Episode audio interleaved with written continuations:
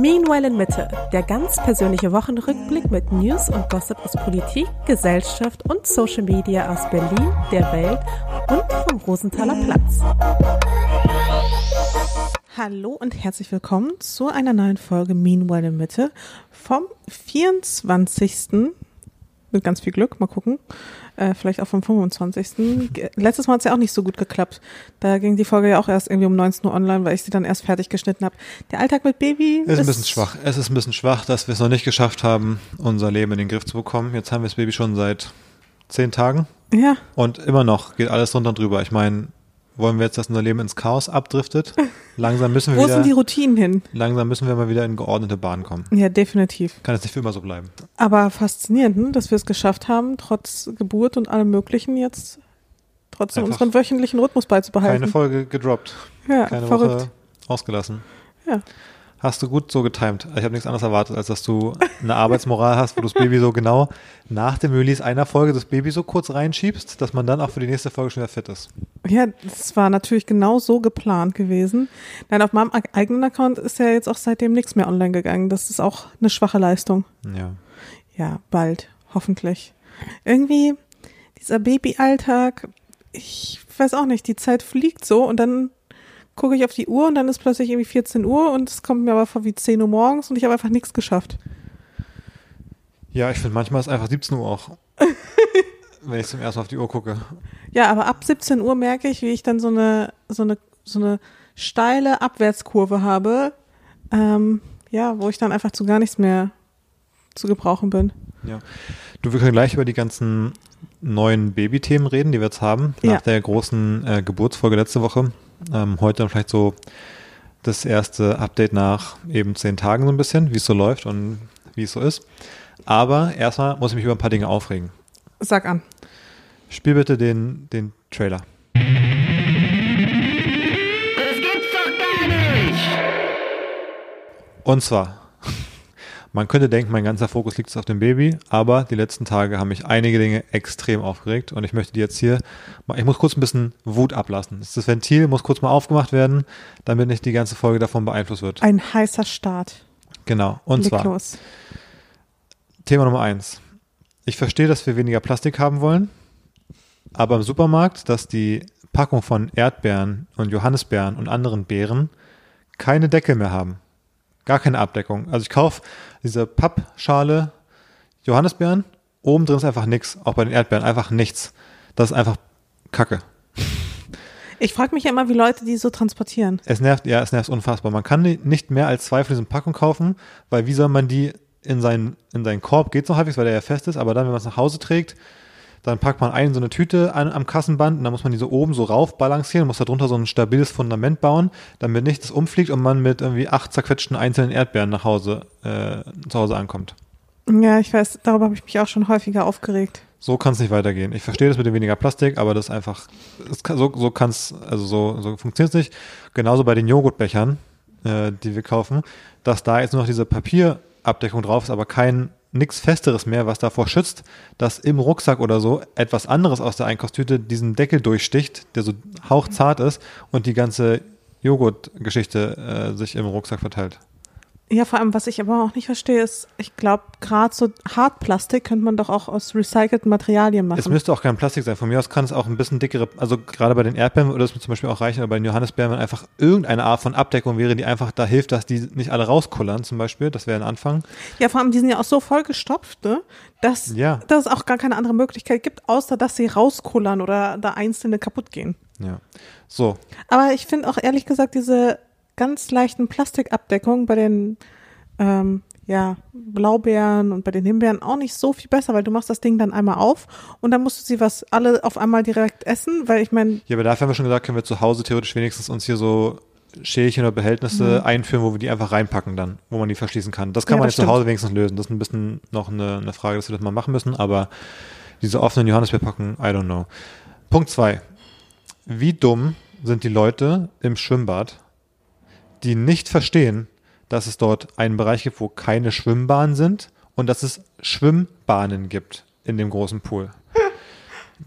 Die Anzahl an Leuten, die da irgendwie so rumeiert im Stehen mit ihren Kindern einfach da reingeht, ist für mich, also ich war ja letzte Woche, Mittwoch glaube ich, bei 33 Grad war ich kurz vormittags in der Runde schwimmen.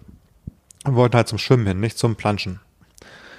Und dann ist da halt dieses riesige Schwimmbecken im Freibad da im Humboldthain. Und da sind halt 4 Bahnen mit diesen Ketten, die man so aus dem Schwimmbecken kennt. Und dann, das macht so ungefähr, sag ich mal, 1/3 des großen Pools aus und der Rest ist komplett freie Fläche.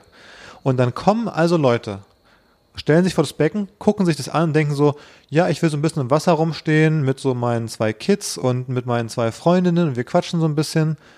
Wo könnten wir jetzt in den Pool gehen? Und entscheiden sich, ja, lass doch da reingehen, wo 4 Schwimmbahnen sind, wo gerade Leute am Kraulen sind. Und stellen sich dann, gehen die Leiter runter und stellen sich einfach mitten in diese Bahn rein. So. Warum? Einfach warum? Wie kann man das nicht checken? Das hat mich so aufgeregt. Du willst schwimmen und dann andauernd sind irgendwelche Leute und dann gehen Leute rein, die so gefühlt gerade so oder kaum schwimmen können, wo ich mir auch denke, warum gehst du auf die Bahn? Du siehst doch von außen, dass da Leute einfach, weißt du, so Leute mit Schwimmbrille, mit so Badekappe und mit so einer Speedo-Badehose, die da versuchen, ihr Training abzureißen und dann gehst du da rein. Ich verstehe es einfach nicht. Ja. Das hat mich so wild, ich bin wirklich wild geworden. Ja, das kann ich verstehen. Aber es ist gut, wenn man krault, dann kann man ja so, wenn jemand im Weg ist, dann kann man einfach so zuschlagen. Oh, wow. Für so einen kleinen Lerneffekt. Hast du gemacht? Kann ich ausschließen, dass es 1-2 Mal passiert ist, dass ich die Leute einfach nicht, gesehen habe. Weil ich bin ja dann am Schwimmen, ich bin ja konzentriert und dann werfe ich den Arm nach vorne und also auf einmal ist da jemand im Weg. Da rechnet man ja auch nicht mit auf der Schwimmbahn, dass da jemand steht. Oh je. Ah. Okay, aber der Lerneffekt war der dann vorhanden oder weiß ich nicht so komplett genau. Ausgenockt? Ja, komplett ausgenockt. Nein, habe ich natürlich nicht so richtig gemacht. Aber so ein bisschen kann man da mal so ein bisschen reinschwimmen, dass die dann auch so ein bisschen überrascht sind. Punkt 3. Menschen, die vor Satzzeichen Leerzeichen machen. Also, wenn ich so eine Nachricht bekomme von irgendjemandem, zum Beispiel, wenn wir jetzt einen Bewerber haben bei der Firma oder so, oder ich es mit irgendeinem Kontakt so schreibe und ich kriege dann so eine WhatsApp-Nachricht oder eine E-Mail, wo vor Kommas und vor Punkten und Ausrufezeichen, wenn da Satzzeichen sind, dann können wir da nicht zusammenarbeiten. Also Moment, Leerzeichen, Satzzeichen, Leerzeichen. Das ist das, was dich triggert. Genau. Okay, ja, verstehe ich aber. Aber was ist, wenn man dann zum Beispiel auch sonst Satzzeichen falsch setzt, also zum Beispiel Kommas falsch setzt? Ja, das triggert dich das dann auch so hart, weil das passiert mir schon mal hin und wieder. Ja, Kommas setzen passiert mir auch viel, dass das falsch läuft, weil es auch nicht so leicht ist, finde ich oft. Das finde ich nicht so schlimm. Aber auch nur im Deutschen, oder? In anderen Sprachen ist, glaube ich, Kommasetzung nicht so ein Riesenthema. Ja, aber es kann sein. In Englisch habe ich das Gefühl, es ist komplett random. Da kann ich es auch gar nicht. Aber in Deutsch, ja, kann man schon mal Fehler machen. Aber ich finde einfach, ein Leerzeichen vor einem Punkt oder vor einem Komma ist, also sind wir leider nicht kompatibel. Also ich kann anhand dieses einen Kriteriums sagen, dass wir beide als Mensch zusammen nicht funktionieren. Ich kann mir richtig vorstellen, wie sehr dich das triggert. Man muss dazu sagen, kleine Randnotiz, David ist extrem pingelig bei Satzzeichen. Ich habe noch nie einen Menschen gesehen, der so pingelig ist mit Satzzeichen wie David. Ja, David zwingt mich dann auch regelmäßig. Es gibt scheinbar unterschiedliche Formen von Bindestrichen. Ach so, ja. Das, und was ich nicht wusste, ist, dass man mit bestimmten Tastenkombinationen bestimmte unterschiedliche Bindestriche erzeugen kann. Und da gibt es wohl auch irgendwelche Regeln. Also Bindestrich ist nicht gleich Bindestrich. Es gibt extra kurzen Bindestrich, es gibt mittellangen Bindestrich und es gibt extra langen Bindestrich. Also, und da ist David auch ganz, ganz penibel. Oder wenn ich, und das ist wirklich das größte Kapitalverbrechen für David, wenn ich 3 Punkte einfach setze, anstatt den, Leute. Die Tastenkombination einfach, für die 3 Punkte zu benutzen. Und ich weiß nicht. 3 Satzzeichen als Ellipse. Oh Gott. Und ich weiß gar nicht, wie dir das überhaupt auffällt. Das sieht man halt. Ja, das sieht man halt. Ich sehe das zum Beispiel überhaupt nicht. Ich frage mich jedes Mal, wie du es dann gesehen hast, dass ich jetzt schon wieder nur 3 Punkte gesetzt habe, anstatt das 3-Punkte-Satzzeichen extra zu verwenden. Das Coole an dem 3 Punkte in einem Zeichen ist, dass es auch nur ein Zeichen ist quasi. Und deswegen ist es auch, nimmt es halt nicht so unfassbar viel Platz ein. Wie geht nochmal die Tastenkombination dafür? Das ist mit Alt und dann der Satzpunkt. Dann kriegt man 3 Punkte in einem. 3 in 1. Okay. 3 Punkte zum Preis von einem. Und was ist mit den Tastenkombinationen für die Bindestriche? Wie ging die nochmal? Genau, also das Ding, was gerade ist ja, dass was du sagst, es gibt eben nicht drei Bindestriche, sondern das sind halt einfach gar nicht drei Bindestriche schon mal. Das ist, als wenn du sagen würdest, es gibt zwei Ns und du meinst, eins davon ist ein M, wo zwei Ns drin sind so ungefähr. Das stimmt einfach nicht. Es sind einfach verschiedene Zeichen. So. Okay, und was benutzt man für was? Es gibt einmal ein Minus, das ist halt ein Minus. Das ist der kürzeste Strich quasi. Und dann gibt es einen, glaube ich, halb geviert Strich und einen geviert Strich. So heißen die. Und es sind einmal so ein etwas längerer horizontaler Strich und einmal ein sehr langer horizontaler Strich. Ich muss jetzt zugeben, dass ich auch nicht mehr so ganz sattelfest bin, wofür die jeweils genutzt werden. Aber eins zum Beispiel, ich glaube, der ganz lange, das kennt man vor allem aus dem Englischen, da macht man manchmal so Einschübe im Satz, statt mit einem Komma, werden die mit so einem Strich getrennt. Das mag ich ganz gerne eigentlich. Ja, genau. Da findet man das als typografisches Zeichen, wie so eine Art Gedankeneinschub. Naja, also am besten, ihr googelt alle nochmal kurz die verschiedenen Arten von Minusen und Bindestrichen, und um dann da korrekt die einsetzen. Und bitte auch ab jetzt Ellipsen benutzen statt drei Satzzeichenpunkte, wenn ihr so einen auslaufenden Satz habt. Okay, also ich habe typografisch, habe ich eine Meinung. Ja, genau, sagen. Ich merke schon. Wir alle haben bestimmte Ticks. Und dass dich diese Leerzeichengeschichte so doll aufregt. Aber ich kann diese Bindestrich-Sache und so, die kann ich verzeihen. Aber Leerzeichen vorne und Satzpunkt, da sind wir leider nicht kompatibel. Wäre auch für mich zum Beispiel, wenn du mir jetzt so, als wir uns kennengelernt haben, und jetzt mir so in der Dating-App oder auch auf WhatsApp dann so geschrieben, ich glaube wirklich, dass wir dann keine Beziehungen jetzt hätten. Also das meine ich ja wirklich ernst. Ich glaube, das wäre für mich so ein Ausschlusskriterium. Okay, und was mit so ganz vielen unterschiedlichen Emojis? Oder ganz viele gleiche Emojis? Ja, also das muss man, glaube ich, einfach, das spürt man dann, wenn es falsch ist. Ist einfach nicht dein Vibe. Ja, Emojis sind schon wichtig, aber wenn es dann so, ja. Okay, ich habe noch einen letzten Punkt. Okay, sag an. Das finde ich aber eher ein Kuriosum. Und zwar hattest du jetzt quasi öfter den Bedarf nach so Schmerzmitteln nach der Geburt, weil noch einiges wehtut. Und brauchtest du dann so eine Ibuprofen. Und im Krankenhaus kriegt man ja die Ibu 600er. Und da waren wir zu Hause, und dann hast du gesagt, ob ich dir nochmal eine holen kann von der Apotheke. Und hast dich geärgert, dass du dir nicht ein Rezept nochmal geholt hast bei der Ärztin.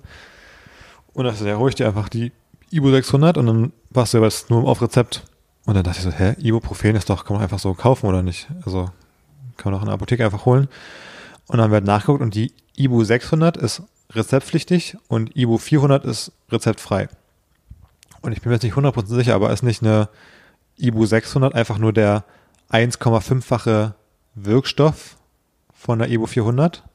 Also ist es nicht die Wirkstoffmenge oder so, diese 400 und 600?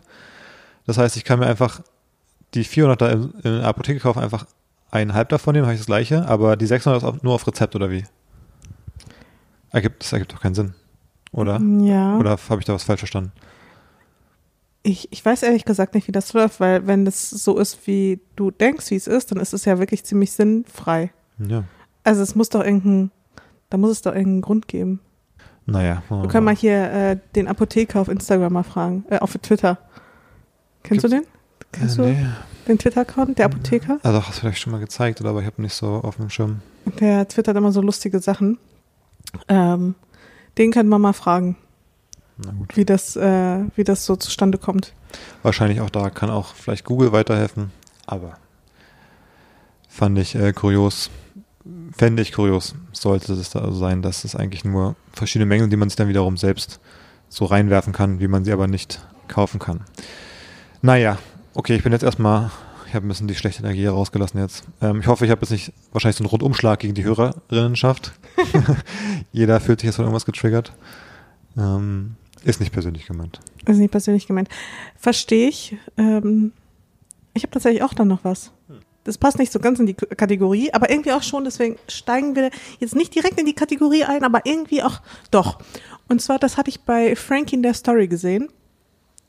Und es gibt so wirklich so die wirklich wichtigen Fragen des Lebens. Und ich sag mal, da hatten viele Leute viel Meinung. Und ich würde einfach mal dir auch diese Frage stellen. Auf einem öffentlichen Klo. Klappst du den Toilettendeckel nach dem Benutzen der Toilette runter oder lässt du ihn oben offen? Also es geht um den wirklich um den Deckel und nicht um die Klobrille. Also ich werde jetzt nicht als Mann gefragt, ob ich, wenn ich im Stehen zum Beispiel mein kleines Geschäft verrichte, ob ich dann die Brille hochklappe, und es geht nur um den Deckel. Um diesen großen Deckel. Also der Deckel, dass man das dann gar nicht benutzen kann quasi. Genau. Also ich gehe relativ selten, also öffnest du das jetzt auch im Restaurant zum Beispiel oder so? Genau. Okay. Also überall, also öffentliche Toilette meine ich, alles, was nicht zu Hause ist. Ja, also eigentlich würde ich den nicht runterklappen. Aber ist dir das schon mal aufgefallen, dass Leute den runterklappen? Ja, also manchmal ist der gefühlt unten, manchmal ist er oben. Also könnte ich jetzt nicht so genau sagen, in welchem Verhältnis, aber mal so ist mein Gefühl. Aber also der Grund, warum ich es nicht runterklappe, ist eigentlich, weil ich mir denke, da muss ja jemand anderes den wieder anfassen. Und man will den eigentlich nicht anfassen. Also ich nehme dann, wenn ich den anfassen muss, dann nehme ich mir so ein bisschen Klopapier und fasse es mit Klopapier an und dann lege ich mir so die ganze Klobrille eigentlich auch aus, wenn ich mich hinsetzen will.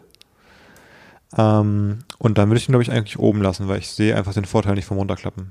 Naja, Frankie hat eben diese Frage in den Raum gestellt, was das eigentlich für Menschen sind, die den Klodeckel halt runterpacken. Okay, also wir sind schon uns einig, dass Runtermachen halt Quatsch ist. Sie fand, dass das Runtermachen halt Quatsch ist, weil irgendwer, wie du schon sagtest, der Nächste muss ihn dann wieder anfassen und hochmachen. Die Frage ist, warum gibt es generell Toilettendeckel? Warum sollte man das also tun? Und scheinbar hat diese Story auch für viel Wirbel gesorgt innerhalb ihrer Community, weil natürlich die allermeisten den Klodeckel halt eben nicht runterklappen. Aber da gab es auch einige wenige Ausnahmen, die den Klodeckel sehr wohl runterklappen und sogar eine Begründung dafür gefunden haben. Und wie haben sie sich verteidigt? Genau, und da waren wir natürlich alle gespannt, diese Monster. Welchen Grund kann das denn geben? Und manche haben natürlich gesagt, es ist die Routine. So, man macht das zu Hause auch so. Das ist einfach so, das ist einfach schon so drin, dass man das sogar in öffentlichen Toiletten macht. Aber, und das fand ich ja viel, viel spannender, weil das hat meinen Blick dann komplett geändert. Und zwar ist es wohl so, dass wenn man dann runterspült, dass dann sich dass man mal festgestellt hat, dass diese ganzen Keime und Bakterien sich dann quasi im Raum verteilen und an der Kleidung, am Gesicht und überall so hängen bleiben. Das heißt, wenn man runterspült, ohne den Deckel runterzuklappen. Ohne den Deckel runterzumachen. Das heißt, es schießen dann diese ganzen Keime und Bakterien so hoch. Das ist interessant, weil das hatte ich bisher eigentlich nicht so die Erfahrung. Also die Keime, aber auch so, also auch die unsichtbaren. Also genau, die unsichtbaren Keime, die schießen dann quasi hoch und sie verteilen sich auf dir sozusagen, weil du stehst ja da und du stehst vorm Klo und du drückst ja runter. Aber weißt du, was die Lösung ist? Dass man einfach nicht spült. Auf öffentlichen Toiletten. Ganz einfach. Da hat man noch beide Probleme gelöst. Dass man den Klodeckel nicht anfassen und man kriegt die Keime nicht ab. Ganz einfach. Super. Und die nächste Person freut sich auch direkt. Ja, also scheinbar ist es auf jeden Fall ein Ding, das mich auf jeden Fall noch mal zum Nachdenken gebracht hat, ob ich da nicht ganz vorsichtig mit so einem Toilettenpapier doch den Deckel, mal runterklappen sollte, um diese Keime und Bakterien nicht abzubekommen. Interessant. Aber wir haben jetzt auch, das Bad ist ja jetzt hier mittlerweile einigermaßen renoviert bei uns. Und wir haben ja in dem Zuge auch eine neue Toilette jetzt. Und da habe ich heute früh erst wieder auch ein kleines Problem festgestellt. Nämlich, die Spülung hat doch eine Menge Power, habe ich das Gefühl. So, und da habe ich nämlich gespült und stand noch so davor und habe so ein paar Wasserspritzer abbekommen. Oh mein Gott. Weißt du, was die Lösung ist? Den Deckel runterzumachen. Ja. Ja, aber wir haben so einen Deckel, der so eine eingebaute Bremsung hat. Das heißt, es dauert auch voll lange, bis der unten ankommt. Bis wenn man den losgelassen hat, dann dauert es so 10 Sekunden, bis der sich ganz gemütlich abgesenkt hat. Man soll ja nicht drücken, hat der Handwerker gesagt. Wenn man das drücken, ist der Tod von diesen von diesen langsam schließenden Toilettendeckeln. Auf keinen Fall drücken, hat er gesagt. Okay, ja. Du, habe ich jetzt auch keine Lösung für dich. Na gut. Vielleicht beim nächsten Mal, wenn der Handwerker kommt, ihm dieses Feedback geben, dass du Wasserspritzer abbekommen hast. Meinst du, man kann das ein bisschen... Vielleicht kann man das regulieren. Mhm. Das ist ja auch ganz gut, wenn da eigentlich Power hinter ist. Ja, in deinem Fall auf jeden Fall schon. Na gut. Ja, fand ich auf jeden Fall einen spannenden Einwurf. Wollte ich auf jeden Fall mit der Community teilen, weil mich natürlich diese Frage auch schon lange beschäftigt hat, was das denn für Menschen sind, die den Klodeckel einfach bei öffentlichen Klos runterklappen und turns out, es sind halt besonders informierte Menschen. Muss man nochmal überprüfen, vielleicht ist es auch Fake News, die da gestreut werden. Keine Ahnung. Aber ich halte das gar nicht für so unwahrscheinlich. Ja, kann ich mir vorstellen. Ist ja auch dieses Ding, es gibt auch diese Handtrockner, die so Luft pusten, diese komischen Dyson-Dinger, wo dann auch irgendwann rauskam, wo es auch so Grafiken gab, dass da, weil die diese Form haben, diese nassen Hände, wo auch noch so ein bisschen Keime dran sind, dass die so, das Wasser so rumgepustet wird, dass man auch eigentlich alles ins Gesicht bekommt und das Wasser überall sich staut und auch eklig ist und so, dass die eigentlich voll unhygienisch sind im Vergleich zu allen anderen Methoden der Wassertrockner, der Handtrockner und Papiertücher. Ich habe das sowieso noch nie verstanden. Die sind übelst laut, übelst nervig. Es dauert 100 Jahre. Also ich bin dann echt so eher der Typ, weil ich habe es ja auch immer eilig, ne? Also wenn ich auf einem öffentlichen Klo bin, dann habe ich auch eigentlich eilig, wieder wegzugehen. Das heißt, meistens habe ich dann die Hände einfach nass und dann wische ich sie mir einfach in der Hose ab. Das war so klar, dass du das so machst. Ich würde sagen, man kann die Menschheit wirklich einteilen in diese zwei Typen Menschen. Die Menschen, die sich da freiwillig hinstellen und sich von diesem Ding da die Hände bepusten lassen, und Menschen, die halt ihre Hände an ihren Klamotten abwischen. Ja. Na gut, vielleicht brauchen wir nochmal einen Jingle für die Toilettencorner. Ja, stimmt. Da ich so für den würden wir oft einsetzen auch. Das ist ja ein wiederkehrendes Thema hier. Ein Thema, was uns einfach beschäftigt. Ja, also Ich wäre fast bereit, müssen nochmal ins Babythema einzusteigen. Ins Babythema. Hast du da was Bestimmtes oder wollen wir da direkt die Hörerinnen Fragen reinnehmen? Ich weiß nicht, ob du sagst, das ist ein guter Kickoff. Eine Sache wollte ich nochmal sagen, nach letzter Woche, und zwar habe ich mich nach der Aufnahme gefragt, habe ich eigentlich in der Aufnahme gesagt, wie stolz ich eigentlich auf dich war. Wie stark du warst, wie tapfer du warst, wie du es einfach durchgezogen hast, wie du einfach unser kleines Baby rausgepresst hast und es einfach geschafft hast, diese doch monumentale Aufgabe, wie du die einfach durchgezogen hast. Gut, ich hatte ja keine Wahl. Das stimmt. Ist jetzt nicht so, als hätte ich mir das irgendwie noch, also als könnte ich da nochmal zurücktreten von dieser Entscheidung. Das stimmt. Aber ich weiß, ich glaube, persönlich haben wir da auch schon drüber geredet, aber ich dachte, so in der Aufnahme habe ich mich danach nochmal gefragt, habe ich eigentlich nochmal, das nochmal auch in dem öffentlichen Rahmen anerkannt, wie stolz ich auf dich war, und wollte, falls das nicht so rüberkam, auf jeden Fall nochmal nachholen. Oh. Ja. Kommt noch was zu Babycorner von deiner Seite? Naja, noch vieles, aber das wollte ich nochmal so vorweg sagen. Ich habe mir auch nochmal eine Sache gefragt, die ich glaube ich auch nicht so gefragt hat, und zwar, wie viel du eigentlich so von diesem ganzen Drumherum mitbekommen hattest, weil wenn ich da so rumgelaufen bin oder dann so Leute reinkamen und diese ganzen Umstände, habe ich mich gefragt, ob du so voll im Tunnel warst die ganze Zeit oder ob du so noch eine sehr offene Wahrnehmung hattest. Irgendwie war es so eine Frage, die nochmal so in meinen Kopf kam. Ach so, nee. Ich habe alles mitbekommen. Auch so, wenn ich Fotos gemacht habe zum Beispiel, ja, als du so Schmerzen und Wehen hattest? Habe ich größtenteils mitbekommen. Okay. Also ich hatte keine veränderte Wahrnehmung dadurch. Also wenn ich das, dass du jetzt sagst, so danach so, es war wie so ein Schnipp und was ist eigentlich gerade passiert? Ich war nicht wie wenn man irgendwie ein bisschen was getrunken hat oder so oder auf einer Party ist. Nee, so war es halt nicht. Ich habe schon alles mitbekommen. Okay. Na gut. Was ich nach der letzten, was ich auch noch lustig fand, dass wir nach der Geburt dann, als wir das Foto gepostet haben, mit der Kleinen, mit uns und so, einfach das fand ich schon ein paar Mal lustig, auch schon bei dem Schwangerschafts-Announcement quasi, ist auf Instagram dann diese Kommentare, die dann so nach 1-2 Tagen kommen von so Firmen-Accounts. Ich finde es auch nachvollziehbar und logisch, wenn dann so bestimmte so Baby-Brands kommentieren, die in dem Bereich irgendwie Food oder Windeln oder Spielzeug oder irgendwas machen, dass die natürlich da, ja, deren Thema ist. Aber wenn dann das Sony-Center Potsdamer Platz zur Geburt gratuliert, dann ich mir so, was? What? Einfach warum? Also danke, liebes Sony-Center, auf jeden Fall. Mit denen hatte ich ja auch eine Kooperation, vielleicht deswegen. Fragen Sie mir. Ja, also ich meine, klar gibt es irgendeinen persönlichen Bezug, aber teilweise gerade wieder so Dinge, wo ich denke, okay, keine Ahnung, dann so herzlich nur schon Pakistan Airlines und man denkt sich so okay, danke. Ja, cool. So, hä? Hat auch gar nichts mit euch zu tun, so ungefähr. Fand ich ja lustig. Und was ich aber dagegen cute fand, war ja, wir haben ja schon öfter mal hier über das St. Oberholz geredet, das Café unseres Vertrauens in der Nachbarschaft, dass die gesagt haben, der erste Baby Chino geht aufs Haus. Das fand ich lustig, weil wir haben uns ja schon mal ein paar Mal drüber unterhalten, dass die lustig die Sachen kommentieren. Ja, das stimmt. Ja, ja, es waren echt coole Kommentare, die ja sehr überraschend dann waren. Ja. Auch irgendwelche Schmuckbrands und alles Mögliche. Aber die werden ja auch letzten Endes nur von normalen Menschen auch einfach geführt. Also ich glaube, gerade deswegen finde ich es so lustig, wenn ich mir denke, am Ende ist es oft dann so eine, also jetzt gerade, keine Ahnung, bei so einem riesen, also gibt sicherlich Firmen, da ist eben nicht nur eine Person, sondern ein ganzes Marketing-Social-Media-Team. Aber ich könnte mir vorstellen, dass das Sony-Center Potsdamer Platz, dass da eben das Social-Media-Team jetzt werden jetzt nicht 50 Leute sein, sondern da denke ich mir so, okay, die eine Person, die quasi individuell vorm Rechner sitzt, die überlegt dann, mit welchem Account gratuliere ich? Ah, ich nehme den vom Sony-Center. Anstatt es persönlich zu schreiben.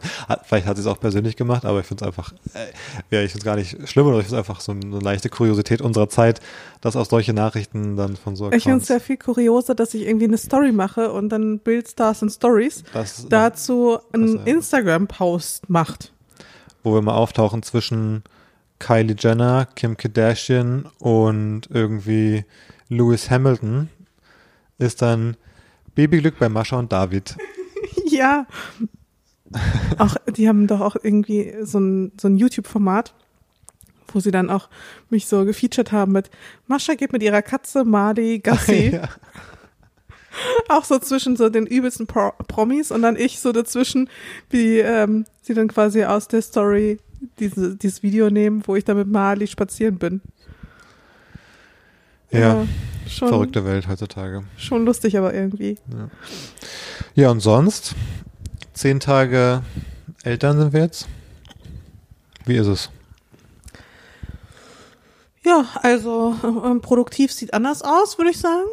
Also ich weiß auch nicht, aber es wirft schon einiges hier durcheinander.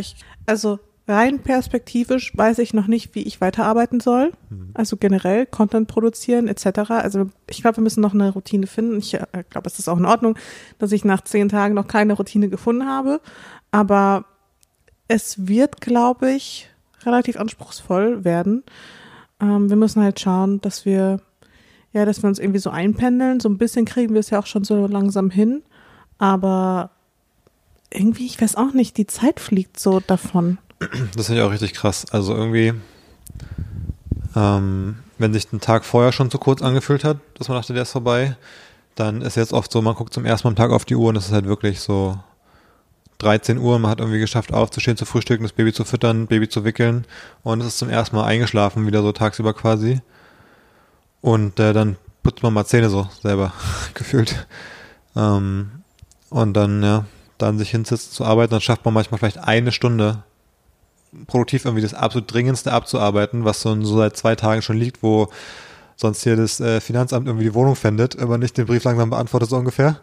Das schafft man dann mal so, aber es ist überhaupt nicht daran zu denken, dass die To-Do-Liste irgendwie so richtig kürzer wird, weil ja durch Kind und alle anderen Sachen auch hinten immer neue Dinge zur To-Do-Liste dazukommen und man jetzt nicht mehr das Tempo hat, um gleichmäßig, wie Dinge dazukommen, Dinge abzuarbeiten. So, das irgendwie.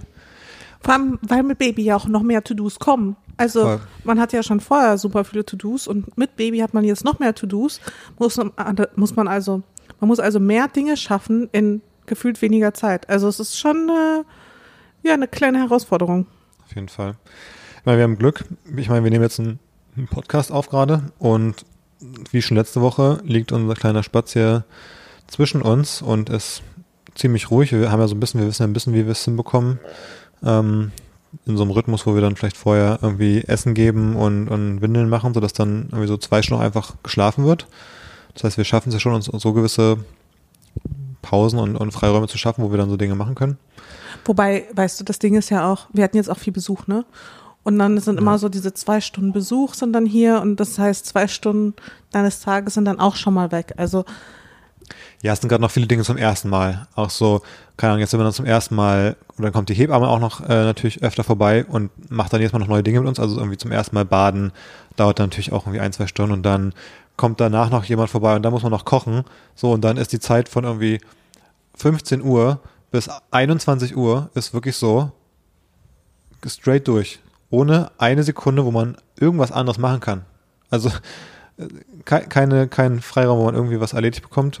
was auch okay ist, aber ich glaube, diese Sachen mit dem ersten Malen werden noch abnehmen, wenn wir dann das Setup haben, mit dem Kinderwagen rauszugehen, dann kann einer von uns auch mal für 2 Stunden Spaziergang machen und unterwegs noch irgendwie 3 Sachen beim Supermarkt holen zum Beispiel, und die andere Person kann dann eben in der Zeit auch 2 Stunden mal einfach gezielt ein paar Dinge wegarbeiten. Ich glaube, so wird man nach und nach auch da die Routinen finden.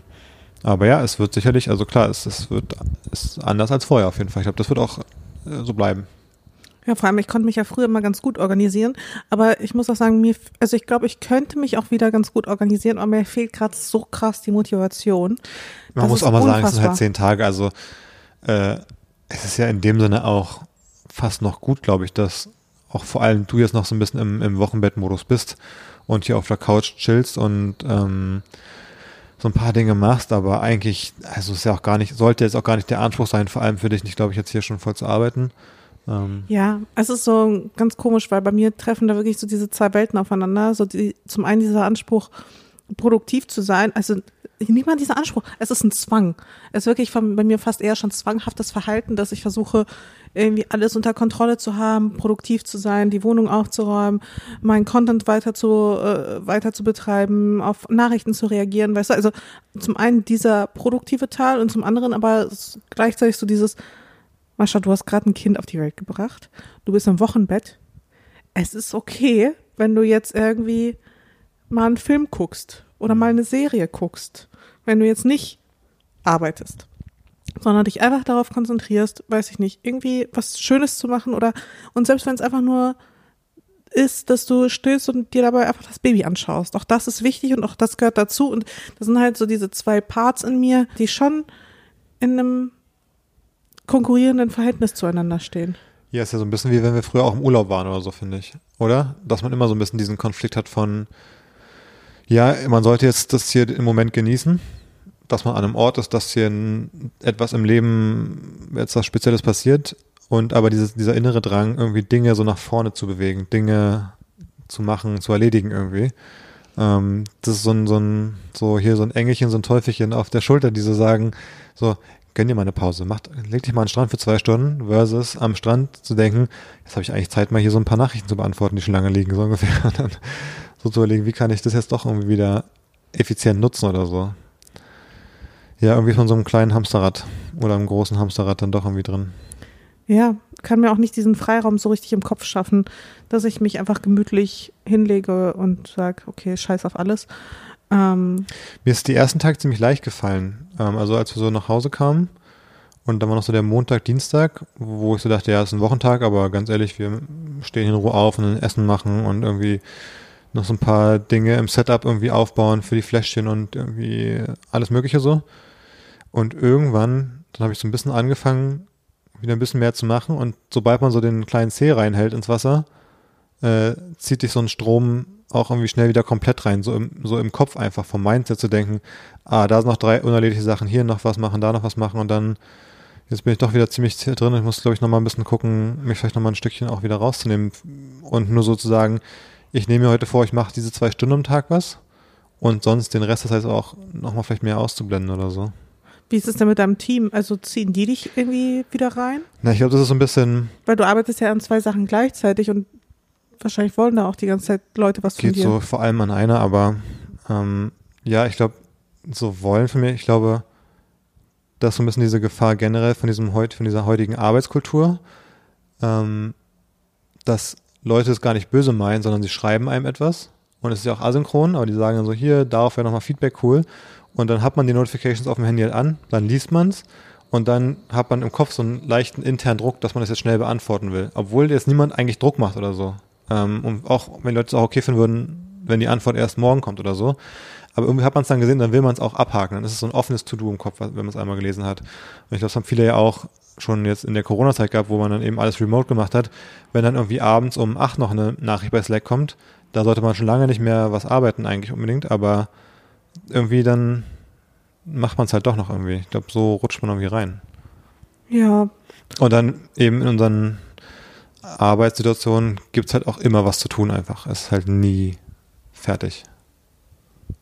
Ja, das fand ich ja fast ein bisschen schade, dass du dich da so reinziehen lässt. Also, du bist ja noch lange nicht da, wo du quasi vorher warst, also du arbeitest ja deutlich weniger gezwungenermaßen als noch vor ein paar Wochen, aber trotzdem schaffst du es, noch ein paar Stunden am Tag zu arbeiten. Ja, ich finde das auch schwierig. Das halt, klar, ich kann mich jetzt auch bewusst entscheiden, zu sagen, ich klappe jetzt den Computer für 2 Wochen nicht auf und am Handy stelle ich die Notifications aus und gucke irgendwie einmal alle 2 Tage rein. Aber das ist halt schwer, wenn du halt am Ende... Es muss halt trotzdem gemacht werden, früher oder später. Ja, am Ende schneidet man sich halt so ein bisschen ins eigene Fleisch dann. Also egal, was man macht. Wenn man es nicht macht, macht man es. Wenn man es macht, macht man auch irgendwie, weil man sich mit beiden Varianten so ein bisschen irgendwie schadet. Aber klar, wenn es halt die eigene Firma oder die eigene, in deinem Fall das eigene selbstständige Business ist, dann ist es da schwer, sich teilweise gegen zu entscheiden. Ich weiß nicht, bei dir, du bist ja quasi, ich sag mal, du bist ein bisschen weniger in so einem Konstrukt, habe ich das Gefühl. Wenn du sagst einfach, Leute, ich mache jetzt nichts, dann werden das Leute, die dir beim Management helfen, jetzt nicht sagen, doch, mach den Job. Weil wenn du einfach sagst, ja, dann verdiene ich jetzt halt für 2 Wochen kein Geld zum Beispiel, dann kannst du quasi entscheiden. Aber wenn wir jetzt in einem Team von 3, 4 Leuten sind und dann alle sagen, wir wollen jetzt das Ding fertig machen, dann machen die es ja so ein bisschen mit oder ohne mich und dann hat man dadurch so ein bisschen diesen indirekten Druck von, ja, da passieren jetzt Dinge und sich ganz rausziehen ist schwierig. Also es ist ein bisschen eine andere Dynamik vielleicht nochmal. Ja, voll, aber gleichzeitig hast du dann natürlich den Vorteil, dass mit oder ohne dich passiert was. Und wenn ich aber nicht aktiv pushe und aktiv bin, dann verdiene ich auch gar kein Geld. Und das kann ich mir, also das können wir uns halt nicht leisten. Das war auch so eine Hörerin-Frage, warum ich nicht mal eine Pause mache. Und das hatten wir ja schon ein paar Mal, weil wir da nicht so einen großen Spielraum einfach haben. Also das heißt, da ist so zum einen dieser Druck, okay, man muss halt weitermachen, man muss halt weiter Geld verdienen. Jetzt hat man ja noch eine weitere Verantwortung auch. Ein weiteres Maul, was gefüttert werden muss. Genau. Ein sehr gieriges kleines Mäulchen. Ja, aber das, Gott sei Dank, dafür müssen wir ja noch nichts kaufen für das gierige Mäulchen. Ja, stimmt, wir müssen bei dir mehr oben reinstecken, damit du noch ein bisschen was abzweigen kannst. Ja, so ungefähr. Aber ja, es ist halt natürlich schon einfach ein anderer Druck vielleicht auch. Also so durch diese neue Verantwortung ist da auch, werden vor allem komplett neue Ängste auch einfach freigeschaltet. Also wenn ich vorher schon so ein bisschen Schiss hatte, sowas passiert, wenn, dann sind man soll sich ja nicht von seinen Ängsten leiten lassen, aber dann sind auf jeden Fall nochmal neue Sorgen und Ängste trotzdem freigeschaltet, die dich dann nachts wach halten. Ja. Apropos Ängste und Sorgen. Um mal ein bisschen das Thema zu wechseln. Hast du Angst, dass wir einen Fehler machen, dass wir Fotos von unserem kleinen Baby auf Instagram gepostet haben? Also es gibt ja so ein paar sensible Themen, habe ich schon festgestellt, auf Social Media. Und auch ein paar Hörerinnenfragen, die in diese Richtung gingen, warum wir das machen, also ob es da einen bestimmten Grund für gibt, also alles Mögliche. Ich weiß nicht. Wir wollen das Baby halt monetarisieren. Ganz einfach. Nein, ich glaube, es ist halt, letzten Endes, das kann doch jeder für sich selbst entscheiden. Und wir haben jetzt für uns die Entscheidung getroffen, dass wir das Baby, solange es halt, vor allem jetzt, solange es halt ein Baby ist, halt auch zeigen. Ich habe jetzt, glaube ich, keine Fotos bisher online gestellt, wo sie halt so richtig so in your face zu sehen war. Also eher so mit geschlossenen Augen oder am Schlafen oder so. Aber ich finde es an sich jetzt nicht so dramatisch, sein Kind zu zeigen. Ich meine, ich kann schon auch irgendwie so ein bisschen so den Gedanken der Menschen verstehen, die sagen, nee, das finden sie nicht in Ordnung. Aber das ist ja auch nicht deren Angelegenheit. Also ich verstehe nicht, warum diese Menschen dann immer direkt so, ich weiß nicht, die haben so eine komische Art. Ja, so eine moralische Überlegenheit. Ja. Vielleicht. Ich meine, ich verstehe es ein bisschen insofern, da sind ja Leute, die dann, glaube ich, versuchen, Partei zu ergreifen für jemanden, der oder die das noch nicht kann. Deswegen ist, glaube ich, generell bei dem Thema nochmal so eine ganz spezielle Dynamik drin, dass Leute da so, die reinreden etwas, aber weil sonst kann ja auch niemand reinreden, weil die Person selbst eben noch nicht sprechen kann. Und ich finde es generell auch gar nicht so schlecht, dass da generell drüber geredet wird über das Thema, weil es schon ein sinnvolles Thema, da sich Gedanken drüber zu machen und da ein Bewusstsein zu schaffen, weil ich glaube, viele Menschen auch gerade in den letzten Jahren, vielleicht so vor 5 Jahren oder so, oder vor 6, 7 Jahren, als Social Media auch gerade noch krasser am Entstehen war, Leute noch weniger, die Sachen ja antizipieren konnten, die daraus vielleicht mal entstehen, wenn ich jetzt Bilder von meinem Kind irgendwo poste. Und darauf hinweisen wollten. Und deswegen hat ja auch bei uns jetzt jemand kommentiert unter dem Foto diesen Hashtag dein Baby oder dein Kind auch nicht, wo dann so lauter so Posts sind eben, dass Kinder auf Social Media nicht gezeigt werden sollten und dass sie da eben nicht selber drüber entscheiden können und so weiter und so fort. Aber ich meine, genau, wir haben jetzt auch gesagt, in diesem absoluten Babystadium, wo das jetzt, wenn man jetzt ein Foto sieht, wird man nicht wissen, wie das Kind in 5 Jahren zum Beispiel aussieht, weil es sich noch extrem verändern wird natürlich. Da haben wir erstmal gesagt, das machen wir ja oder das finden wir okay. Und sobald man da mehr so ein Aussehen erkennt, glaube ich, werden wir das nochmal für uns überlegen, wie wir damit wirklich umgehen. Tendieren, glaube ich, dazu dann eben vielleicht auch nicht so stark, so eben es zu zeigen. Müssen wir schauen. Ich bin aber auch sehr gespannt, haben wir letztens noch kurz darüber geredet, dass ich meinte, ich glaube, auch jetzt können wir noch nicht so richtig abschätzen, was mal passieren könnte in 10, 20 Jahren. Was man mit so Bildmaterial vielleicht alles machen kann an Fake-Animationen oder Bildern und Identitätsdiebstahl basierend auf irgendwelchen Fotos und Stimmenaufnahmen und so. Ich glaube, das ist auch jetzt schwer abzuschätzen. Insofern, glaube ich, muss man da schon echt ein bisschen vorsichtig sein. Aber ich glaube, es ist gut, dass wenn Leute da ein Bewusstsein für schaffen, aber es wäre auch gut, wenn Leute dann trotzdem auch ein bisschen entspannt bleiben und eine Entscheidung auch respektieren. Aber wie du schon sagtest, wir können das überhaupt nicht abschätzen, wie es dann in ein paar Jahren sein wird. Also es sind ja so viele Babyfotos auch im Netz. Also es ist ja jetzt nicht so, als wären wir die Einzigen, die ihr Kind einfach zeigen, sondern das ist ja schon, also zumindest den Menschen, denen ich folge, da machen das ganz, ganz viele. Ich kenne super viele Influencerinnen, die ihr Kind auch, also wirklich auch in einem Stadium zeigen, wo es irgendwie so 5, 6, 7, 8, 9 Jahre alt ist. Und ich habe mir bisher auch nie irgendwie gedacht, oh mein Gott, das arme Kind. Ja, ich weiß nicht, das arme Kind, aber stell dir vor, keine Ahnung, du weißt nie so genau, was dir oder uns vielleicht nochmal so für, keine Ahnung, einen Shitstorm passiert, weil man irgendwas sagt, was irgendeiner Gruppe extrem aufstößt, ja? Egal ob jetzt rechts, links, Feminismus, Antifeminismus, was auch immer, ja? Und wenn es dann irgendjemand durchgeknallten gibt, der einfach 10, 20 Fotos vom Kind sich angucken kann und denkt, das Kind entführe ich jetzt mal und das super leicht auf dem Spielplatz erkennen kann. Genau, sowas kann natürlich immer passieren. Genau, ich meine, sowas. Aber ich sag mal, das ist jetzt nicht so der gängige Fall. Aber zum Beispiel, ja. Und davon sollte man sich jetzt vielleicht auch, da muss man halt gewisse Vorsichtsmaßnahmen sowieso treffen. Ich meine, wir stehen sowieso in der Öffentlichkeit. Weißt du, es ist nicht so, dass könnten wir uns quasi so frei bewegen, auch mit unserem Kind so frei bewegen, wie es vielleicht andere können.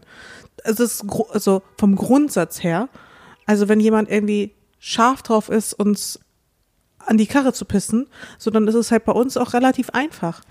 Und aber es gibt ja auch einen Grund, warum jetzt zum Beispiel, da habe ich irgendwann mal zum Beispiel gar nicht dran gedacht, da hätte ich hier quasi fast eine Story gepostet, wo man einfach genau gesehen hätte, aus dem Fenster bei uns, was so die Häuser gegenüber sind. Wo du auch meinst, da achtest du zum Beispiel darauf, dass du es eigentlich nicht machst. Ist ja auch, können wir jetzt auch sagen, ja, man kann sich jetzt nicht davon so beeinflussen lassen, was dann vielleicht passieren könnte, aber da finden wir auch, dass es Sinn ergibt, dass man das jetzt nicht so jeden Tag irgendwie die Adresse. Genau, aber das meine ich ja, du musst halt gewisse Vorsichtsmaßnahmen ergreifen und die musst du, also die müssen wir so oder so, egal ob wir das Kind jetzt zeigen oder nicht, müssen wir so oder so auch ergreifen. Mhm. Weil natürlich ist man als Person des öffentlichen Lebens immer ein einfacheres Ziel als jemand, der eben nicht in der Öffentlichkeit steht. Ja, genau, das ist ja nochmal ein anderes Thema als dieses, ob man generell sein Baby im Internet zeigt. Das machen ja Leute auch, die gar nicht irgendwie in der Öffentlichkeit stehen, die müssen sich ja auch darüber Gedanken machen. Also es sind nochmal 2 verschiedene Themen auch irgendwie dadurch. Aber ja, es ist alles gar nicht so leicht. Genau, es ist halt ein komplexes Thema, aber jetzt, wo sie halt noch so ganz klein ist, habe ich da wenig Bedenken, ehrlich gesagt. So ich glaube, vielen geht es ja auch darum, dass das Kind ja selbst entscheiden sollte, wie es sich zeigen will oder ob es sich zeigen will. Und dass nicht irgendwie nackte Fotos von ihm mit 2 Jahren noch irgendwie im Internet sind, so ungefähr. Ja, da finde ich ja generell zum Beispiel, ich finde, man muss eben zum Beispiel keine Fotos, wie es nackt am Strand spielt, generell von einem Kind posten. Definitiv. Also da fängt schon mal an, finde ich, dass alles, wo ich denke, das will das Kind vielleicht mit 10 Jahren nicht über sich im Internet sehen, das sind häufig Dinge, wo ich denke, die müssen generell nicht unbedingt ins Internet. So, aber Schauen wir mal, es gab jetzt übrigens diesen Fall, habe ich gesehen, irgendwie in den USA, da hat ein Vater von seinem Kind mit dem Handy ein Foto gemacht, irgendwie von irgendeinem Ausschlag im Intimbereich, um es dem Arzt zu schicken. Und dann hat ist irgendwie so automatisch so ein Backup-Thing in die Google Cloud gewesen und die hat das dann als Kinderpornografie geflaggt und dann kam irgendwie das FBI oder so und hat den da verhaftet wegen Kinderpornografie und dann erst nach dem Hin und Her irgendwie so die Beschuldigung quasi fallen gelassen, als klar wurde, es war Stimmt, das hatte ich auch gelesen. Das Google-Konto von dem Mann ist immer noch gesperrt. Genau. Richtig absurd. Ich weiß noch, als Apple das eingeführt hat damals, dieses Kinderpornografie-Ding, da dachten wir auch, ja shit, was machen jetzt so Leute mit halt den Kinderurlaubsfotos auf dem Handy und so. Und da kam man raus, dass Apple das so gemacht hat, dass sie eine Datenbank von bekannten kinderpornografischen Inhalten haben und nur checken, ob das ein Foto aus einer dieser Datenbanken ist. Also die gucken jetzt nicht, ob du ein Nacktfoto hast, sondern die checken nur, es ist eins von diesen Fotos. Das heißt, das kann dann nach meinem Verständnis nicht passieren. Aber in dem Google-Fall, das ist so, war doch vorher klar, dass das passieren würde. Wie kann man denn so eine Sache so bauen, dass dann das, also, weiß ich nicht. Ja. Irgendwie dumm. Naja. Kommen wir mal zu den Hörerinnenfragen. Und zwar, die finde ich total schön. Und zwar eine, die mir häufiger gestellt wurde, die jetzt aber auch hier auftaucht, ist, wie finden die Katzen die Situation, seit ihr aus dem Krankenhaus seid? Tja, das ist hier bisher eine eisige Atmosphäre, geprägt durch Ignoranz der gegenseitigen Existenz, würde ich sagen. Also Mali und Katie haben beide mal dran gesnifft, kurz, auch als wir zur Tür reinkamen. Kurzes Interesse von Mali, zu gucken, was ist hier los. Und Katie aber direkt auf 5 Meter Abstand mit einem skeptischen, tadelnden Blick. Ja, es gab bisher einen einzigen Annäherungsversuch. Ja.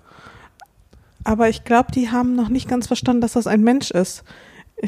Ich habe so das Gefühl, die denken, dass es irgendwie als eine Puppe, die sich bewegt oder so, ne? Ja, also kein richtiges Lebewesen. Mhm.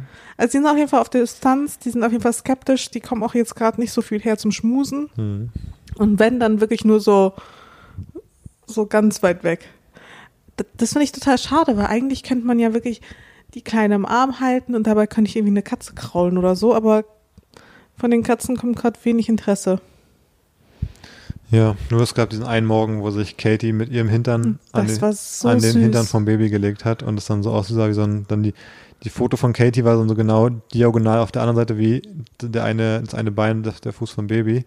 Da und dachte dann, ich schon, oh jetzt, das wird jetzt so schmusig werden die nächsten Tage, aber es blieb die Ausnahme. Dann sahen die aus wie so ein Yin und Yang Zeichen irgendwie so genauso ineinander verhakelt. Ja, das war so süß. Ich bin wirklich fast gestorben. Mhm.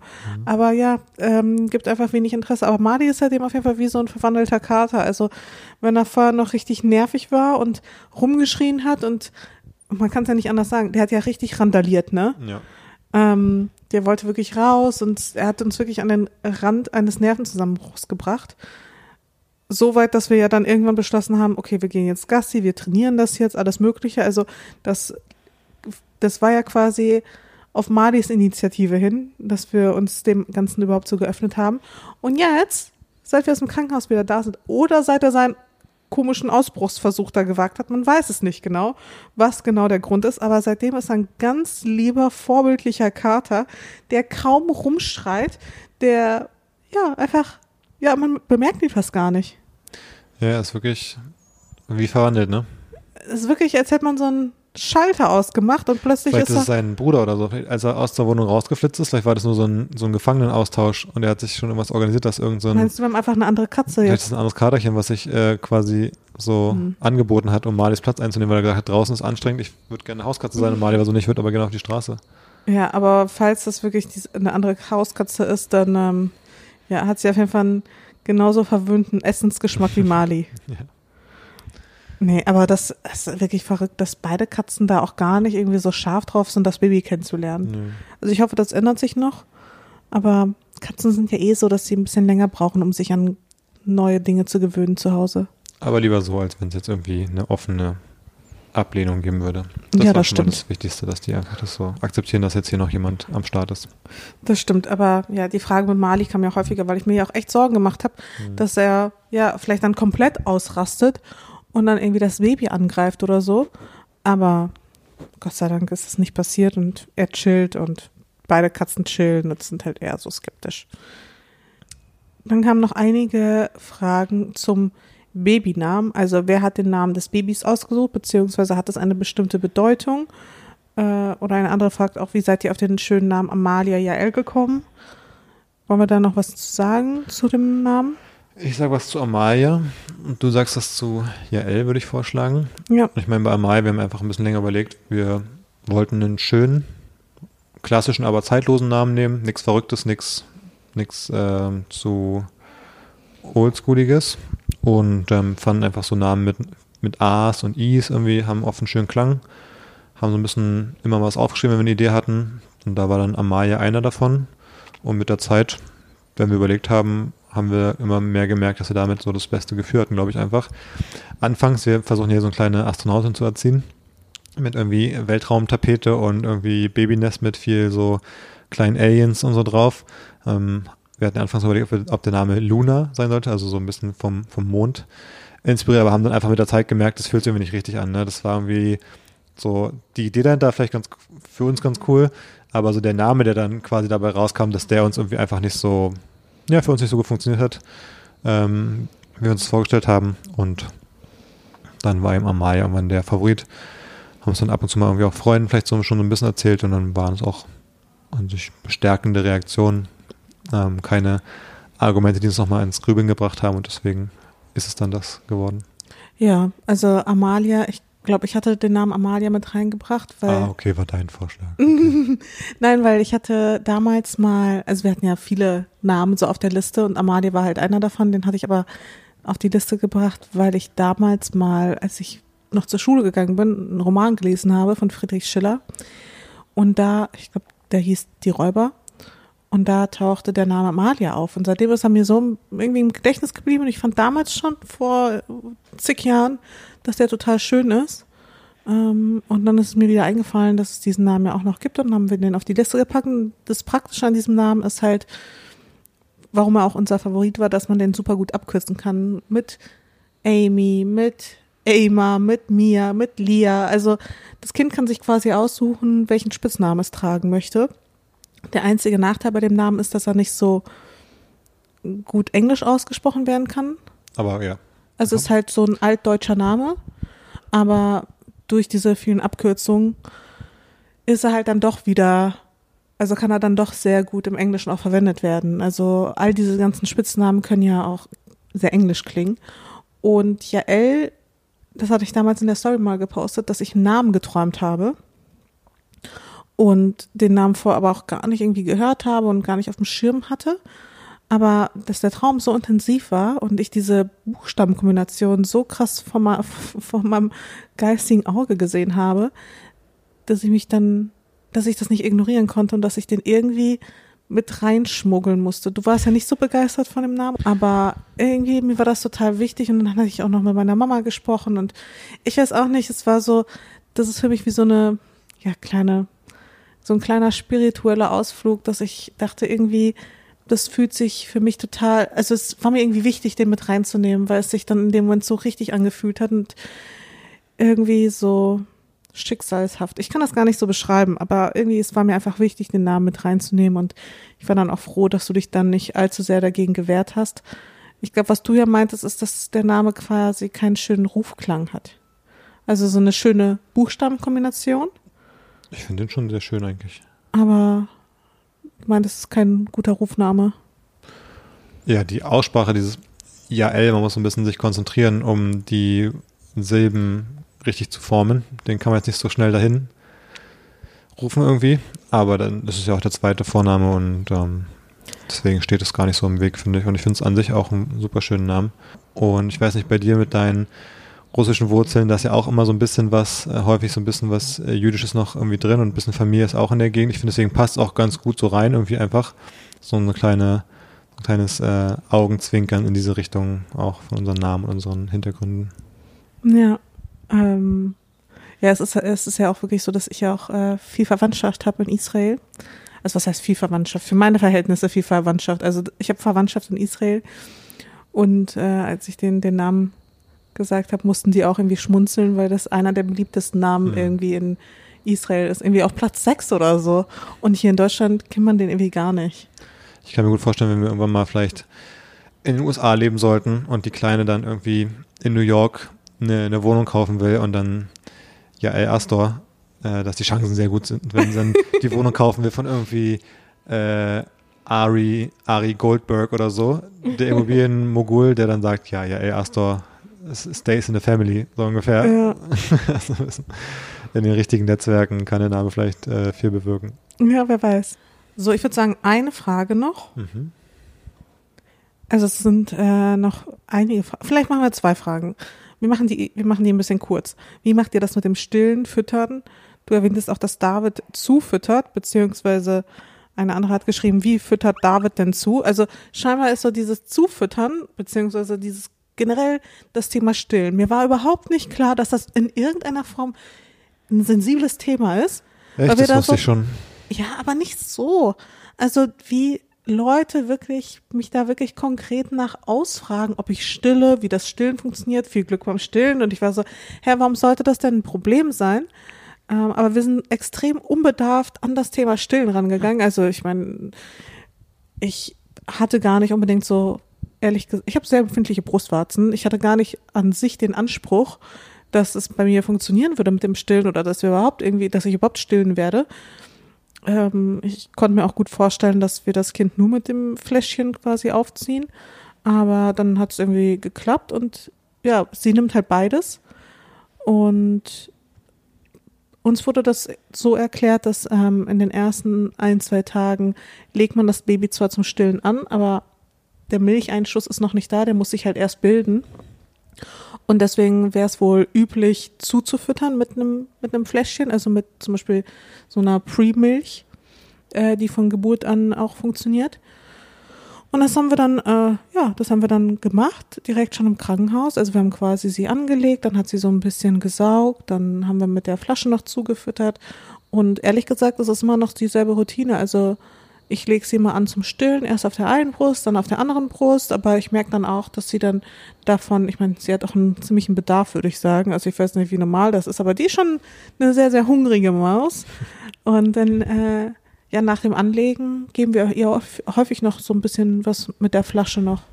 Also weiß ich nicht, so 20 Milliliter, manchmal auch ganze 40. Also und das nimmt sie dann auch super dankbar an. Dann ist sie auch erstmal ausgenockt. Und für uns funktioniert das ganz gut so. Ja, so ist es. Ja. Und das Fläschchen geben macht aber eigentlich meistens David. Genau. Ich glaube, man muss da generell mal sagen, wenn Leute dann immer so direkt irgendwie schreiben, dass man irgendwas gesagt hätte, was gar nicht so unbedingt so stimmt, dass man jetzt direkt zufüttert. Also ich würde sagen, da sollen alle den Weg mal finden, der für sie funktioniert. Man sollte vielleicht nicht alle sollten sich vielleicht nicht so verrückt machen. Und wenn wir hier was sagen zu dem Thema, dann ist auch gar nicht so gemeint, dass man das so machen muss oder dass wir das finden, dass alles so machen müssten, sondern wir versuchen da einen sinnvollen Weg zu finden, der für uns funktioniert, der für das Baby, der das Baby nicht irgendwie krank macht und das sind so die Gesichtspunkte und Also wie gesagt, wir sehen das gar nicht so dogmatisch dann, dass wir jetzt denken, man muss es so machen oder alle müssen es so machen, also das ist gar nicht so ganz unser Motiv. Deswegen also, ja, wir wollen jetzt hier gar nicht missionieren, dass man es genauso machen muss, wenn wir manchmal sagen, so machen wir es oder wir haben gehört, man macht es so oder so dann. Und die fand ich nämlich auch ganz cool. Wie geht ihr mit anderen Elterntipps und wartet mal ab Ratschlägen um? Davon gibt es natürlich relativ viel. Generell. Auch in deinem Umfeld? Ja, nicht so krass proaktiv. Ab und zu so ein bisschen. Schon kriegt man mal so Sachen, so Halbsätze, Sprüche, Tipps, was auch immer. Also ich sehe das so ein bisschen so. Ich finde es schon teilweise interessante Datenpunkte, aber ich sehe es bei vielen Dingen im Leben ehrlich gesagt so. Das betrifft dann teilweise auch echt so, nicht so an Designsarbeit oder was auch immer, oder politischen Themen, dass ich mir oft denke, interessant, das nehme ich mit auf in mein Bild von der Situation. Das ist ein Datenpunkt von vielen, wie ich über dieses Thema nachdenke. Und irgendwann merke ich so, okay, 10 Leute haben das gesagt, dann ist da vielleicht was dran, dann muss man da ein bisschen mehr drauf gucken oder so. Aber ansonsten nehme ich das so mit auf und dann, finde ich, sollte man sich immer von seiner eigenen Intuition auch bei solchen Themen stark auch lenken lassen und schauen, an welchen Punkten können diese anderen Datenpunkte, die man hat, und das kann gegoogelt sein, das kann ein Krankenhaus sein, das kann Ärztin, Hebamme und Freunde sein, wo geben die mir nochmal so einen Impuls, ich denke, da habe ich mal was dazu gehört, das scheint mir aus der Intuition ein Moment zu sein, wo das vielleicht Sinn ergeben könnte, dann gehe ich mal ein bisschen mehr in die Richtung oder gucke nochmal nach oder informiere mich mehr dazu.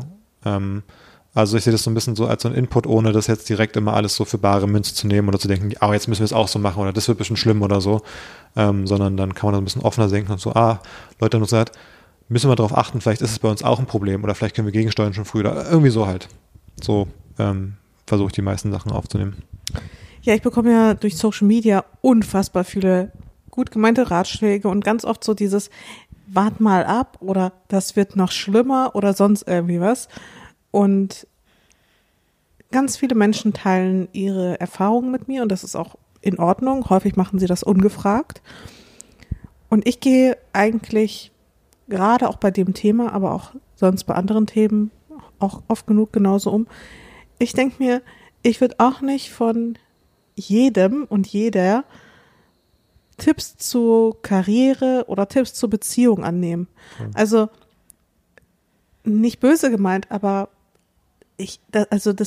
das ignoriere ich ja auch. Also wenn mir jemand Karrieretipps geben will oder Liebestipps oder was weiß ich was für Tipps, dann bin ich da auch extrem selektiv, was ich für einen Ratschlag überhaupt annehme oder welchen ich da irgendwie weiter verfolge.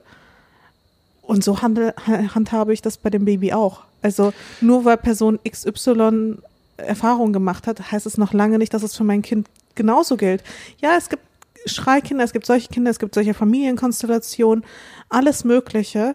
Und das sind jeweils immer so eigene und individuelle Situationen, dass ich es überhaupt nicht richtig, teilweise einfach auch richtig annehmen kann. Also selbst wenn es ein guter Ratschlag ist, fällt es mir total oft super schwer, dem überhaupt weitere Beachtung zu schenken, weil ich die Situation von der jeweiligen Person ja überhaupt gar nicht kenne. Ich kann überhaupt nicht abschätzen, in welcher Konstellation sie sich überhaupt befindet. Und das Lustige ist so ein bisschen, ich finde, da ist das Babythema so ein bisschen dann doch ein guter Vergleich zum Thema Design, weil jeder hat eine Meinung dazu.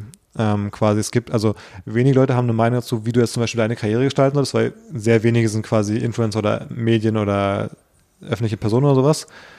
Und so ist ein bisschen Design. Jeder kann was angucken und sagen, das finde ich irgendwie hässlich oder blöd. Und jeder, oder nicht jeder, aber sehr viele Menschen haben im Laufe ihres Lebens ein Kind. Und deswegen hat da auch gefühlt jeder so ein bisschen dieses Gefühl so, da kann ich was zu sagen. So. Und ich glaube, dadurch kriegt man bei solchen Themen auch extrem viel Input aus einem sehr breit gestreuten Spektrum eben. Wogegen bei anderen Themen, also wie zu deinem zu deinem Fitnessprogramm oder so, wenn du jetzt genau da Hit machst und sagst, ich mache das so und so, dann haben vielleicht nur wenige Leute irgendwie auch das Gefühl, da kenne ich mich ja auch aus. Aber beim Baby haben eben so viele das Gefühl, sie kennen sich aus. Und ja, beziehungsweise wenn du Fitness machst, dann kommen dann schon mal Kommentare, die Übung würde ich anders machen, weil sonst belastet das den Rücken so ungefähr. Aber so, trotzdem, da sind es vielleicht so relativ viele, aber trotzdem weniger als beim Thema, was fast alle Menschen in der Gesellschaft irgendwann mal haben oder sich Gedanken drüber machen. Genau, und bei diesem Rückenthema dann zum Beispiel, dann ist das halt wirklich auch oftmals auch wirklich wertvolles Feedback von, weiß ich nicht, einem Arzt oder einer Ärztin, einem Trainer oder einer Trainerin, also jemand, der halt irgendwie Experte oder Expertin in diesem Bereich ist. Und beim Babythema, dann sind das halt einfach random Mütter, die mir dann halt erzählen, wie scheiße der Alltag ist, wo ich mir so denke, cool für dich, dass du dieser Aufgabe scheinbar nicht gewachsen bist. Wer weiß, vielleicht wird es bei mir auch so sein, aber vielleicht auch nicht. Vielleicht habe ich auch einfach ein ruhiges Baby oder vielleicht habe ich auch einfach einen Partner, der mich supportet. So, ich weiß nicht, was da für eine Situation im Background ist. Je nachdem, wie sie formuliert sind. Manchmal schreibe ich so irgendwie noch irgendwie was zurück, aber oft genug übergehe ich diese Nachrichten einfach. Oder wenn ich merke, irgendwas triggert es in mir, dann reagiere ich da auch gar nicht weiter drauf. Ja. Ich hatte aber übrigens auch schon ein, zwei Mal das Gefühl, dass ich überfordert bin. Und vor allem in einer Situation. Und zwar, du kennst die Geschichte schon, aber ich möchte trotzdem noch kurz erzählen. Ah ja. Und zwar habe ich ja die Windel gewechselt, vor allem am Anfang noch fast nur ich. Und mittlerweile machst du es auch, das ist, keine Ahnung, Hälfte oder so, aber einfach viel gleichmäßiger auf jeden Fall. Und einmal, also es gibt hier eine Sache, und zwar mache ich die Windel quasi auf. Und in der Sekunde, wo ich die Windel aufmache, fängt sie an zu pullern. zu strollen. Aber wirklich, die Winde geht auf und sie ist so, ah, cool, endlich frei, dann kann ich ja loslegen. So als wenn sie jetzt denkt, sie würde auf dem Klo sitzen, so ungefähr. Also auf einmal geht's los.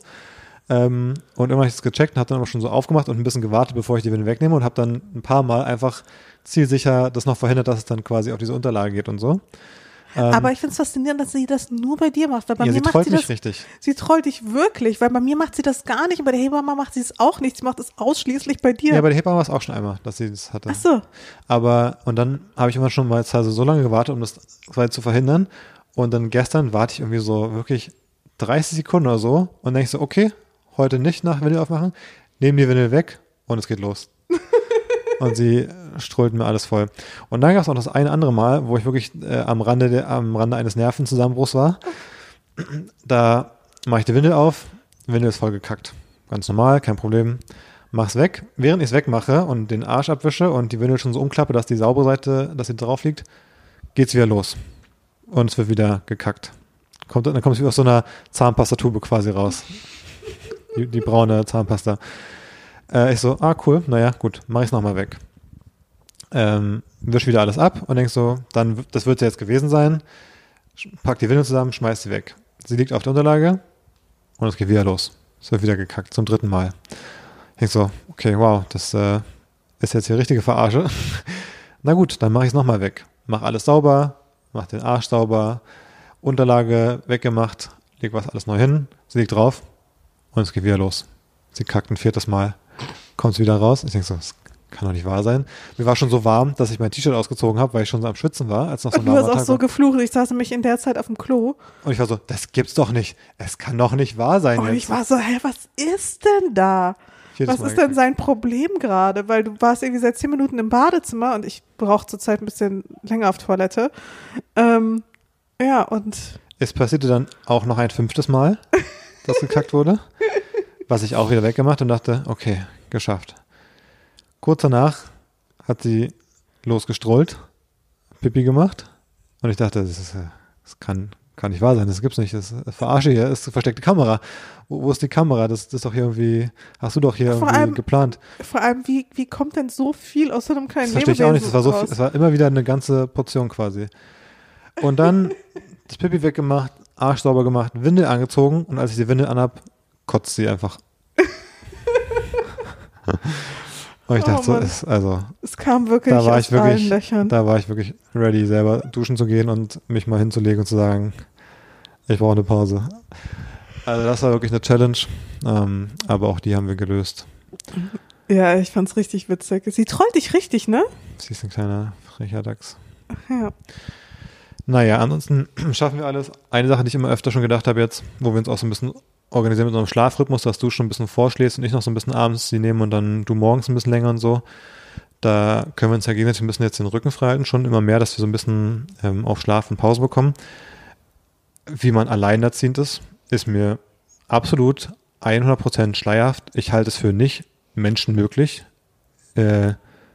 alleinstehend ins Krankenhaus zu fahren, ein Kind zu bekommen, nach Hause zu fahren und die ersten 2-3 Monate zu überleben.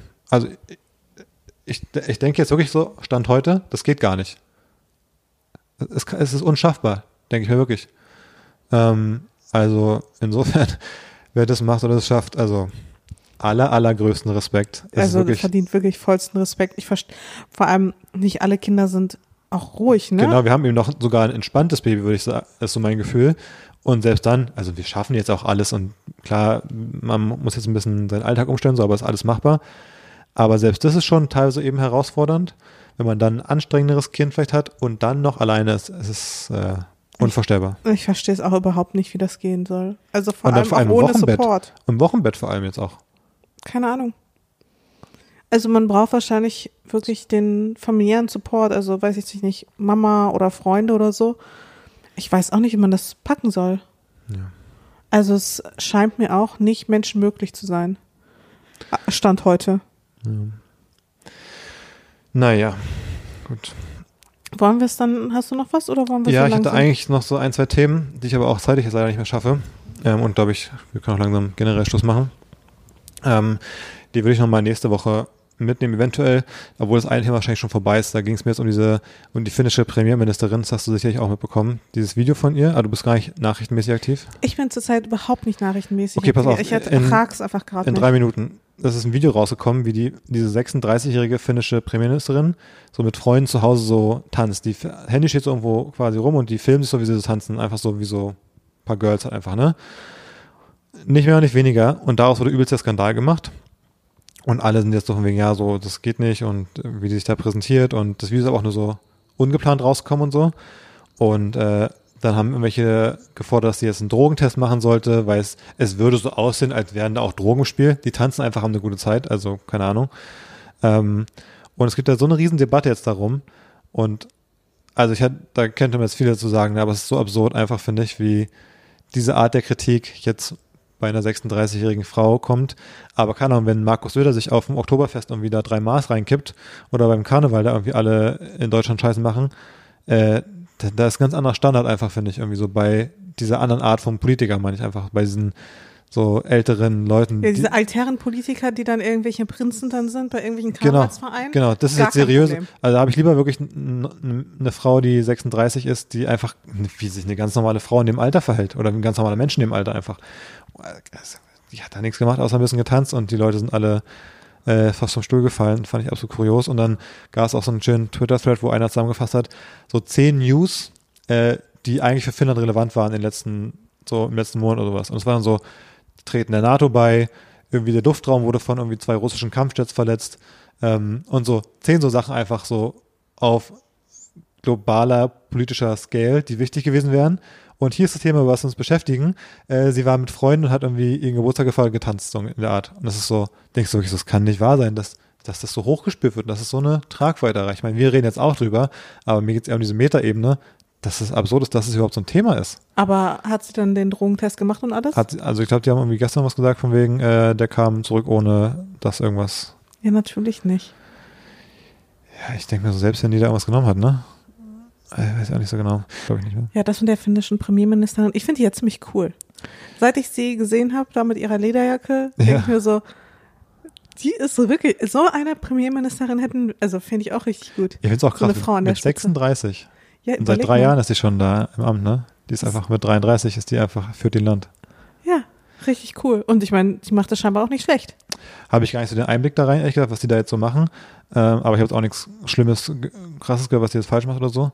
Aber ich finde es, also, dass dann so ein Thema zum Thema gemacht wird, ist so dumm einfach. Also wie sehr kann man danach suchen, jemanden für irgendwas anzuscheißen, nur weil die da ein Video hat, wo sie tanzt mit Freunden zu Hause. Aber es ist auch gut zu wissen, dass es auch scheinbar in Finnland sehr viele fragile Männer-Egos gibt, die es nicht ertragen, eine 36-jährige, gut aussehende Frau an der Spitze zu haben. Und dann gab es, habe ich so einen Clip gesehen, irgendwie aus den USA von so einer Nachrichtenshow, von irgendwie so CBS Morning oder irgendwie sowas. Und dann reden sie so über diesen Skandal, in Anführungszeichen. Und ich denke mir so, ey, guck dir bitte an, was mit Trump in den letzten 4, 5 Jahren los war. Und dann erzähl mir, wie du straight erzählen kannst, dass das ein Skandal wäre, während Trump quasi jeden Tag irgendeine komplett absurde Sache gebracht hat. Betrug, Korruption, Frauen irgendwie als blutend aus irgendwelchen Löchern bezeichnet und so. Also da sind jeden Tag so viele Dinge passiert und dann reden die darüber, als wäre es ein Skandal. Das finde ich so, also wirklich mindblowing. Ja, da merkt man auf jeden Fall, dass da noch viel Bedarf ist, Aufklärungsbedarf und dass wir definitiv auch mehr Frauen an der Spitze brauchen. Ich weiß nicht, ob es aber nur Frauen sind, ob es generell die Politik und die Medien nicht ready sind für einen Menschen unter 40, dass der ein Land führt. Naja, bei Macron ist es ja scheinbar möglich. Ich weiß nicht, wie alt ist der? Er ist mittlerweile 44, aber er ist ja auch schon seit ein paar Jahren im Amt. Ja. Also der wird dann noch in seinen 30ern ins Amt gekommen sein. Und bei ihm ist das aber scheinbar nicht so ein Problem. Ja.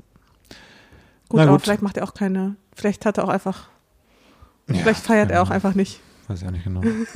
Ich habe mich gefragt, ob das Video vielleicht, weil es war so ein privat gefilmtes Video und ich habe mich gefragt, ob es wirklich eine von den Freundinnen irgendwie rausgeschickt hat oder ob das irgendwie so ein russischer Hack war. Weil Russland bestimmt mit Finnland gerade nicht so happy ist, dass sie mit in die NATO rein wollen und die ja viel so am Hacken sind, ob da irgendeiner das Video so frei gehackt hat. Das ist eine komplett wilde Spekulation hier. Ja. Aber kann ich mir heutzutage gut vorstellen, dass so Sachen so geleakt werden. Na gut. Halte ich auch nicht für unwahrscheinlich. Ich muss los. Okay. Danke für die vielen Fragen. Wir versuchen nächste Woche auch noch ein paar vielleicht mit reinzunehmen. Mhm. Und ich würde sagen, bis dahin. Bis dann. Tschüss. Ciao.